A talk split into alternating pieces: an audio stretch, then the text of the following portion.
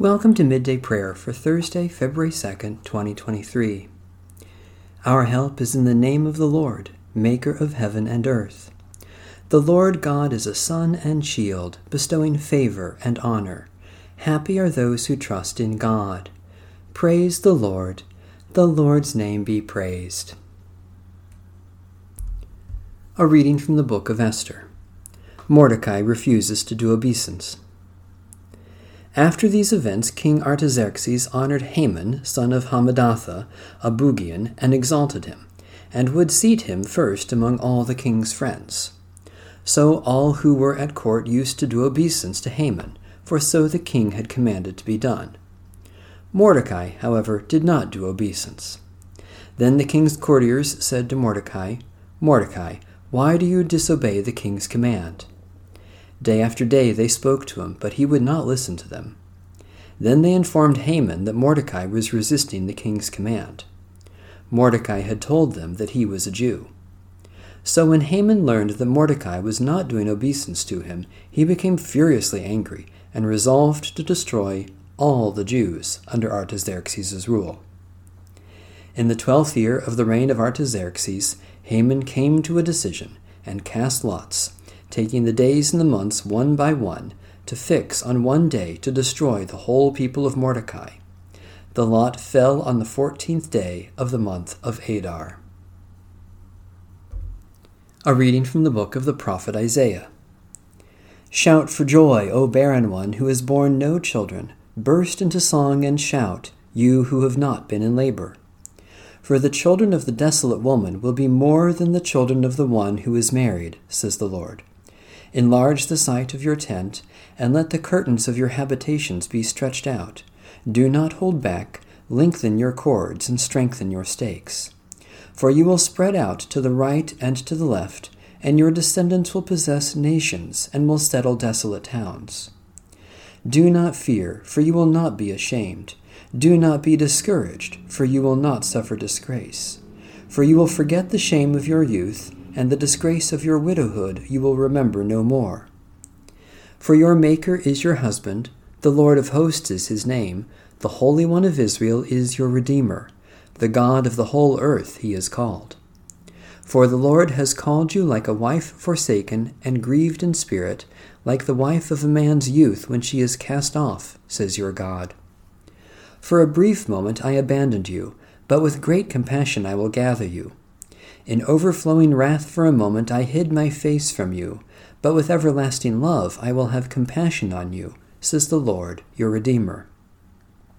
This is like the days of Noah to me. Just as I swore that the waters of Noah would never again go over the earth, so I have sworn that I will not be angry with you and will not rebuke you. For the mountains may depart and the hills be removed, but my steadfast love shall not depart from you, and my covenant of peace shall not be removed, says the Lord, who has compassion on you. O afflicted one, storm-tossed and not comforted, I am about to set your stones in antimony, and lay your foundations with sapphires. I will make your pinnacles of rubies, your gates of jewels, and all your wall of precious stones. All your children shall be taught by the Lord, and great shall be the prosperity of your children. In righteousness you shall be established. You shall be far from oppression. Indeed, you shall not fear. And from terror, indeed, it shall not come near you. If anyone stirs up strife, it is not from me. Whoever stirs up strife with you shall fall because of you. See, it is I who have created the smith who blows the fire of coals and produces a weapon fit for its purpose. I have also created the ravager to destroy. No weapon that is fashioned against you shall prosper, and you shall confute every tongue that rises against you in judgment. This is the heritage of the servants of the Lord, and their vindication from me, says the Lord. Holy Wisdom, Holy Word, thanks be to God. The Heidelberg Catechism, Question 45. How does Christ's resurrection benefit us? First, by his resurrection he has overcome death, so that he might make us share in the righteousness he obtained for us by his death. Second, by his power we too are already raised to a new life.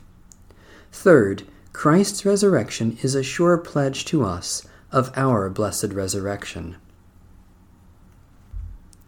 A prayer of Thomas Aquinas, circa 1225 to 1274. Give me, O Lord, a steadfast heart, which no unworthy affection may drag downward. Give me an unconquered heart, which no tribulation can wear out. Give me an upright heart, which no unworthy purpose may tempt aside. Bestow on me also, O Lord my God, understanding to know you, diligence to seek you, wisdom to find you, and a faithfulness that may finally embrace you, through Jesus Christ our Lord. Amen. A prayer for natural resources. Almighty God, in giving us dominion over things on earth, you made us co-workers in your creation. Give us wisdom and reverence to use the resources of nature, so that no one may suffer from our abuse of them, and that generations yet to come may continue to praise you for your bounty, through your Son, Jesus Christ our Lord. Amen. New every morning is your love, great God of light, and all day long you are working for good in the world. Stir up in us the desire to serve you, to live peacefully with our neighbors, and to devote each day to your Son, our Savior, Jesus Christ the Lord. Amen. Our Father, who art in heaven, hallowed be thy name. Thy kingdom come, thy will be done, on earth as it is in heaven. Give us this day our daily bread, and forgive us our debts as we forgive our debtors. And lead us not into temptation, but deliver us from evil. For thine is the kingdom, and the power, and the glory forever. Amen. The God of peace be with us. Amen. Bless the Lord. The Lord's name be praised.